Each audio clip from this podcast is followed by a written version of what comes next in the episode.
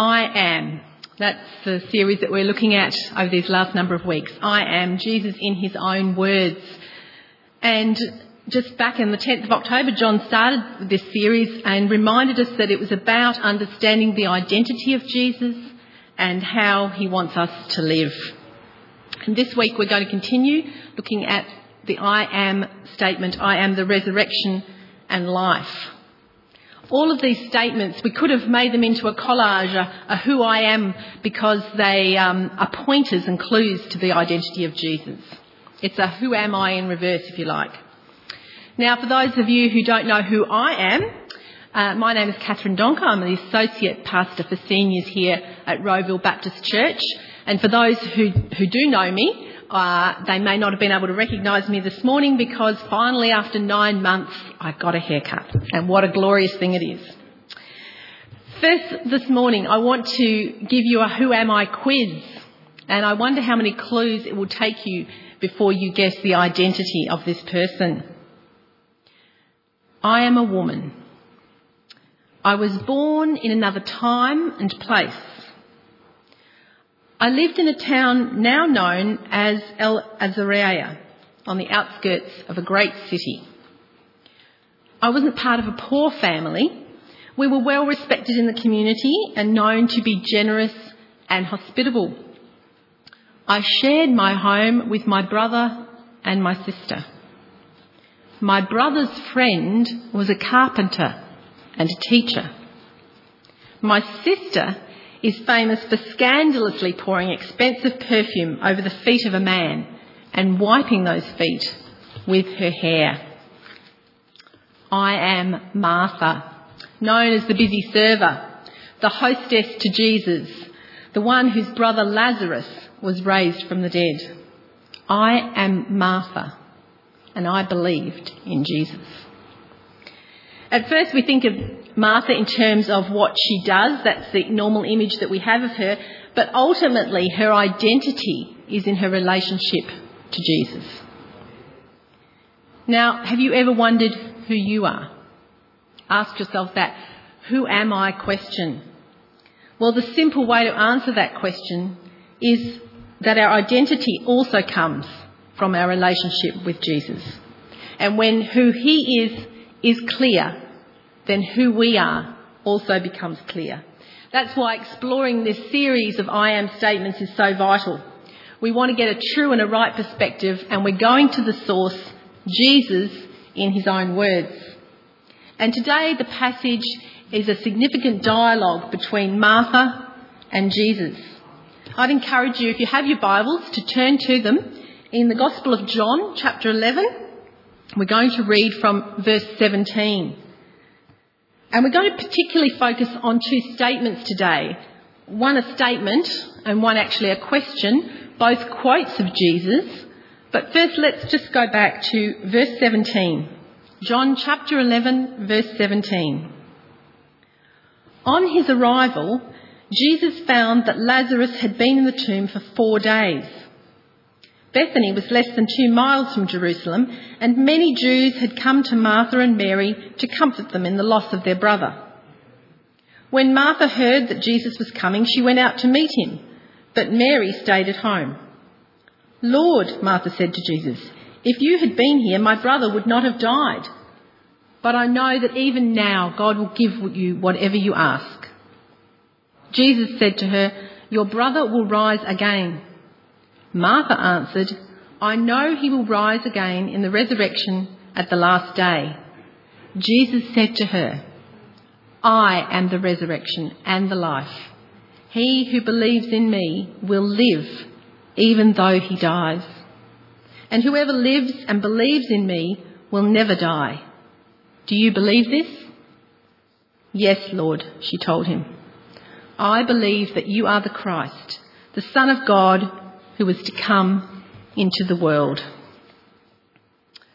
Jesus says, I am the resurrection and the life. Do you believe this? Back at the start of uh, chapter 11, we have this, the scene here.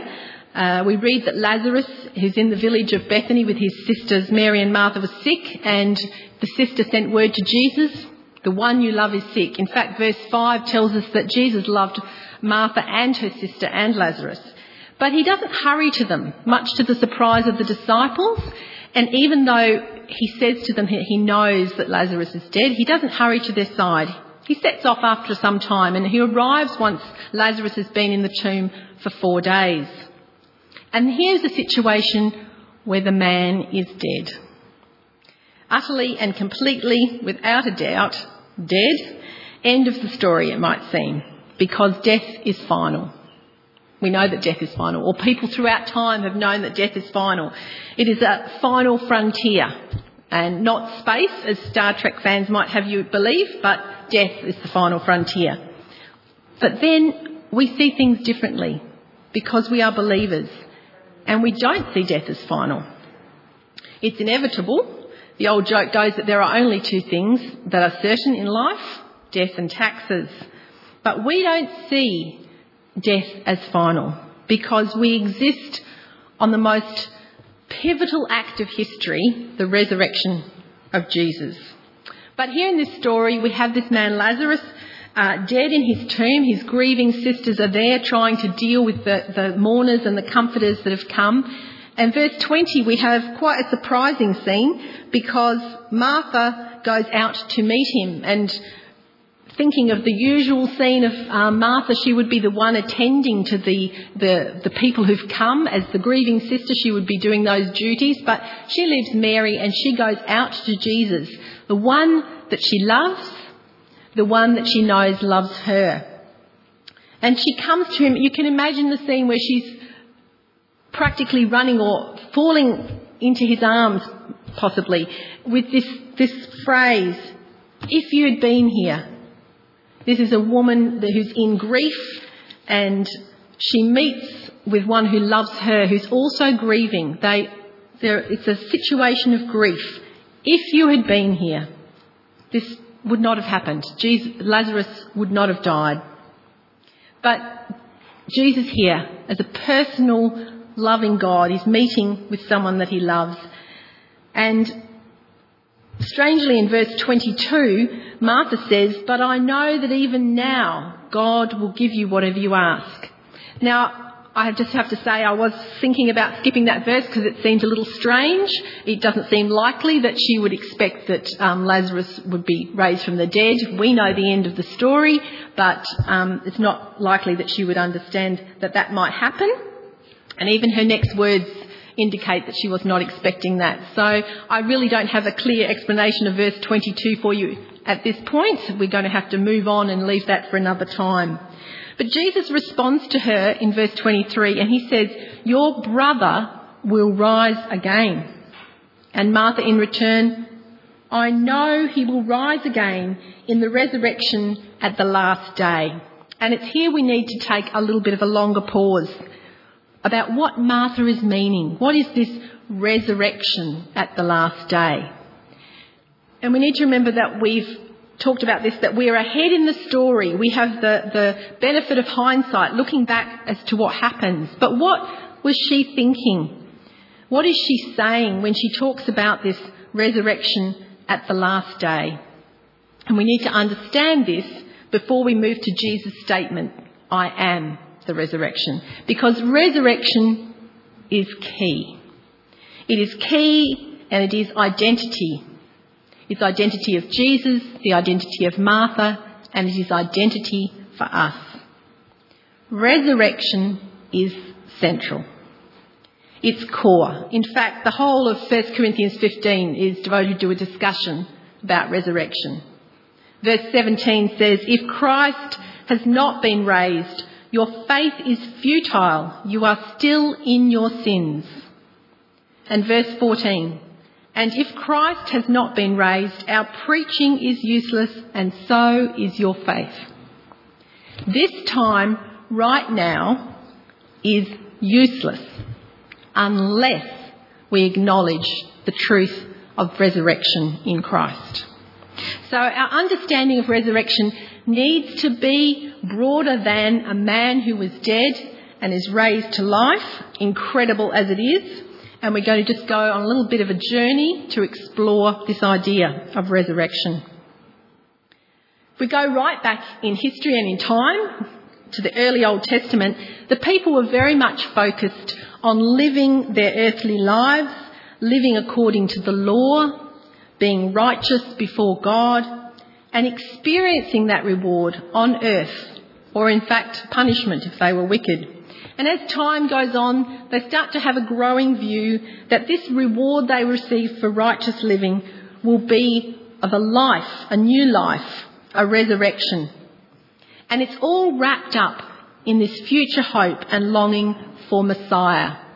I was so thrilled when uh, Volta was sharing these songs this morning, the team. Messiah, Jesus Messiah, because that is part of what I wanted to share with you today. Messiah who would bring the kingdom of God. Resurrection. It's about restoring Israel to the ideal state where justice and peace uh, are evident, where the nations recognise the true king, a messianic age where life would be given to the righteous dead, resurrection. And in the time of Jesus, they're still looking for this ideal state, this salvation from the political and economical oppression of the Roman Empire. They're looking for national salvation, the freedom to be God's people in the land, and for the Pharisees of the time, resurrection was the reward for this righteous living, which is why they get a little bit fixated on um, the law. They wanted to live righteously. They wanted the Messiah to come. This would be God's kingdom. For the Sadducees, me, resurrection was not part of the equation which is why we have the old Sunday school saying that that is why they were sad, you see. Dad joke. So, one of the strong outlines that I discovered in terms of uh, this understanding of Messiah and kingdom of God and resurrection coming together was clearer and clearer through the week as I read is the picture of God ruling his people in a place that he provides. Messiah was the one to bring God's kingdom, and resurrection was a sign of the kingdom. The kingdom where God was ruling, his people in his place. And it's not hard to go back to the image of Genesis. God with his people in the place that he had provided. But sin damaged the picture. There was an identity shift.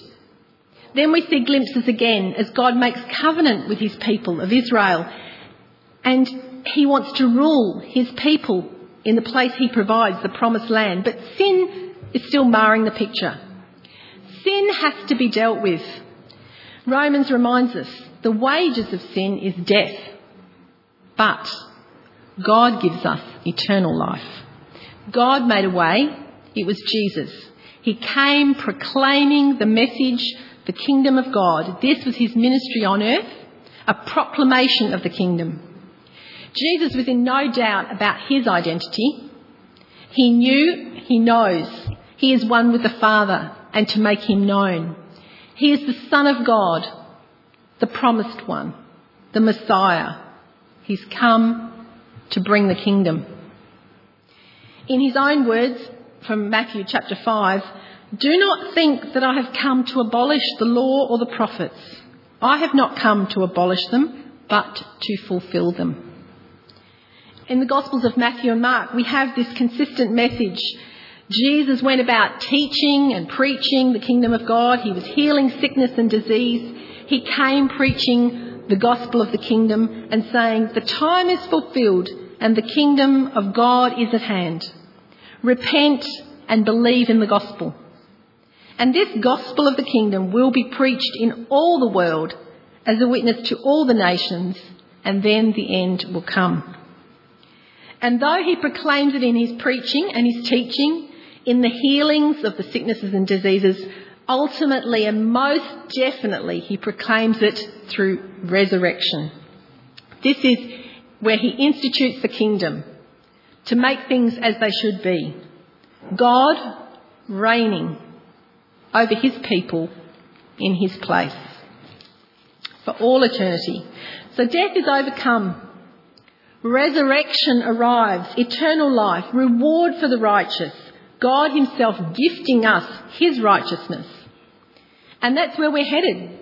We have the picture again in Revelation. So from Genesis to Revelation, Scripture is the story of the kingdom of God. And resurrection is central, literally. I said that we're speaking in this series about Jesus in his own words. If we look to Revelation, he says there, I am the living one. I was dead, and behold, I am alive forever and ever. And I hold the keys of death and Hades.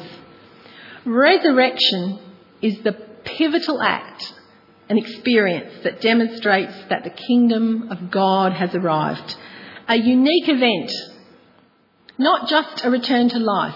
We have stories in the Old Testament and the New Testament of people who were raised. We could say they were resurrected to life, but they were not raised by their own power or will. They were raised by external um, where Jesus interacted with them, where there were external circumstances where the power of God raised them to life again. But they would face death on this earth. But Jesus is unique. He alone has the power over life and death. He laid down his life and he picks it up again. He is the one who is resurrection. It's an incredibly mind blowing event if you think about this. He was dead and he is alive and he is alive forevermore. If we go back to our passage that we're looking at in John chapter 11, Martha, when she's talking resurrection, is thinking Jewish future hope, the end, the time when it will all happen. And Jesus stands before her and he says, I am the resurrection and the life. Martha, and the, the message is to us too, hear this. Resurrection is now, present with you. In other words, this is the beginning of the end, the new era, era where righteous receive life. Now, Jesus had not yet died nor been resurrected, but he knows who he is and why he's come on earth, his mission. He came to deliver us as Colossians tells us, from the domain of darkness and transfer us into the kingdom. I particularly like the message translation of the verses that we want to focus on today, verses 25 and 26. And in the message translation, it says it like this You don't have to wait for the end. I am, right now, resurrection and life. The one who believes in me, even though he or she dies, will live. And everyone who lives believing in me does not ultimately die at all. Do you believe this? Before we move from this statement to the question, we don't want to ignore the second part of the statement I am the resurrection and the life. They're linked. Resurrection and life are one. Life is what we have when there is no death. And questions of life and death are fundamental. They're covered in thousands of books, TV programs, podcasts, articles, you name it, imagine it, conversations about life, uh, what constitutes life, the quality of life. What we know and see here is that life is in Jesus. He creates it, He sustains it, and He gifts us eternal life. Colossians 1 tells us, For by him all things were created, in heaven and on earth, visible and invisible, whether thrones or powers or rulers or authorities. All things were created by him and for him. For he is before all things, and in him all things hold together.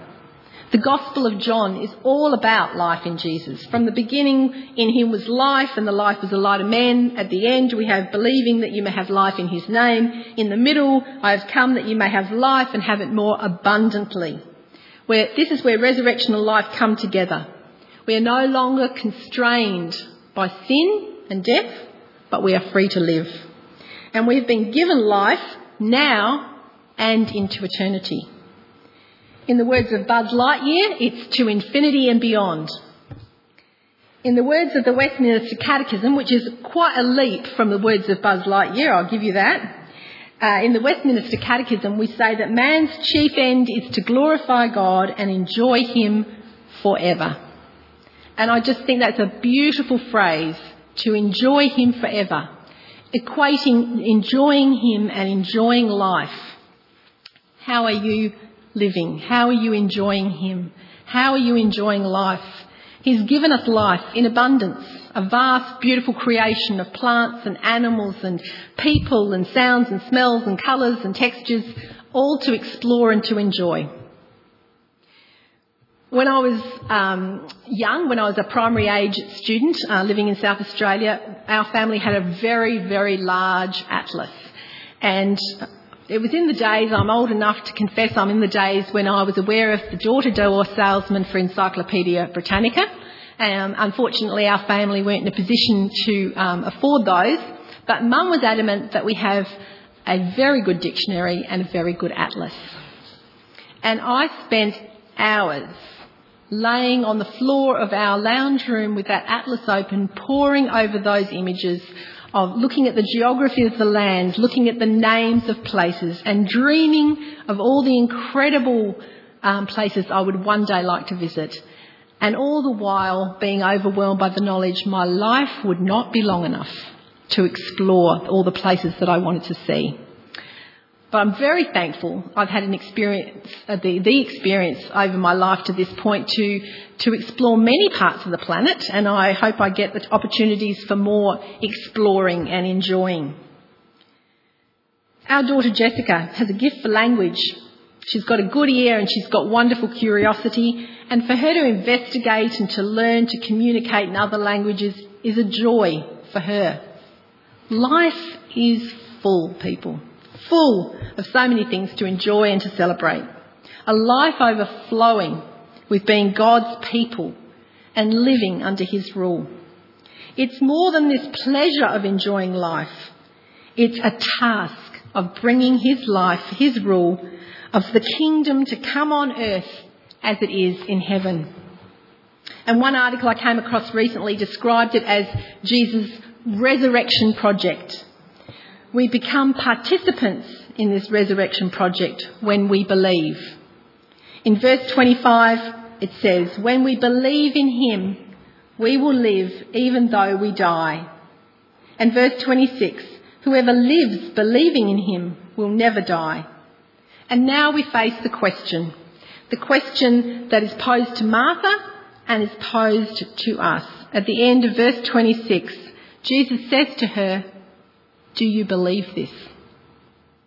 Martha says, Yes, Lord, I believe that you are the Christ, the Son of God who was to come into the world.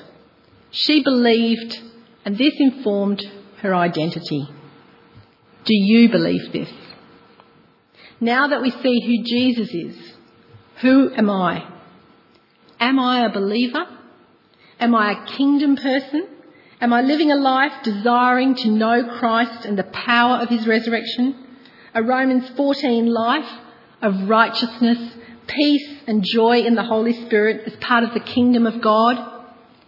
Am I living as one, according to 1 Peter, giving praise to God the Father of our Lord Jesus Christ, who in his great mercy gives new birth into living hope through the resurrection of Jesus Christ from the dead? And an inheritance that can never perish, spoil, or fade, being kept in heaven for me, and who through faith is being shielded by God's power till the coming of salvation is ready to be revealed in the last time. Now I know that like me, John and Jen Coombs are among the West Wing TV series fans. It's a political drama based on the staff of the West Wing of the White House and Martin Sheen plays the President of the United States. And one of his famous lines is, What's next? I got excited listening to the interview with Pedro and Annalie. They referred to this, What's next? What needs doing? What's the focus of the action? And it's a question that comes here. Jesus says, I am the resurrection and the life. What's next? Do you believe? What's next? What's next is an unspoken challenge. How then will you live? The facts are laid out before us and we must choose. Who are you? Who am I? And how we will conduct our life on this earth and into eternity. Will you choose to deny him and forfeit life? Or will you choose to share this ever present, death defying, life giving relationship with Jesus now and forever? Jesus says, I am the resurrection and the life. Do you believe this? Now, you'll have seen that from the ascetics this morning, it is a communion Sunday. And I trust that you have come as one who believes, one who's prepared themselves and hopefully have prepared some elements. We're not going to be using these things today. I, they were just there for the aesthetics. But I hope that you have prepared something to share as communion, whether you're on your own or whether you're with family. That you will come around those elements and reflect and choose to be a believer, as Martha did, in the Lord, the Christ, the Son of God who came into the world. Just got one more scripture to share with you this morning as we um, enter into this time of communion from Matthew 26, verse 26. It says there, While they were eating, Jesus took bread, and when he had given thanks, he broke it and gave it to his disciples, saying, Take and eat. This is my body. Then he took a cup, and when he had given thanks, he gave it to them, saying, Drink from it, all of you. This is my blood of the covenant, which is poured out for many for the forgiveness of sins. I tell you, I will not drink from this fruit of the vine from now on until that day when I drink it new with you in my Father's kingdom. And verse 30 says, When they had sung a hymn, they went out to the Mount of Olives. Let me just pray for you and for us at this time of communion before we end this service. Lord, we want to come to you as one who is alive, one who hears and responds to our prayers. And we just want to thank you that you came with the message of the kingdom of God. And we want to thank you that you have made us to be your people and that you have gifted us righteousness that we might enjoy eternal life with you forever. It's serious and it's holy, but it is victorious and it is cause for celebration. So, Lord, as we go into this week, we want to go with song in our heart and on our lips, declaring the truth. Jesus, you are resurrection and life. We praise you and thank you and ask for your blessing upon us as your people in Jesus' name. Go then with that song in your heart and on your lips celebrating and declaring Jesus' resurrection and life. Thank you.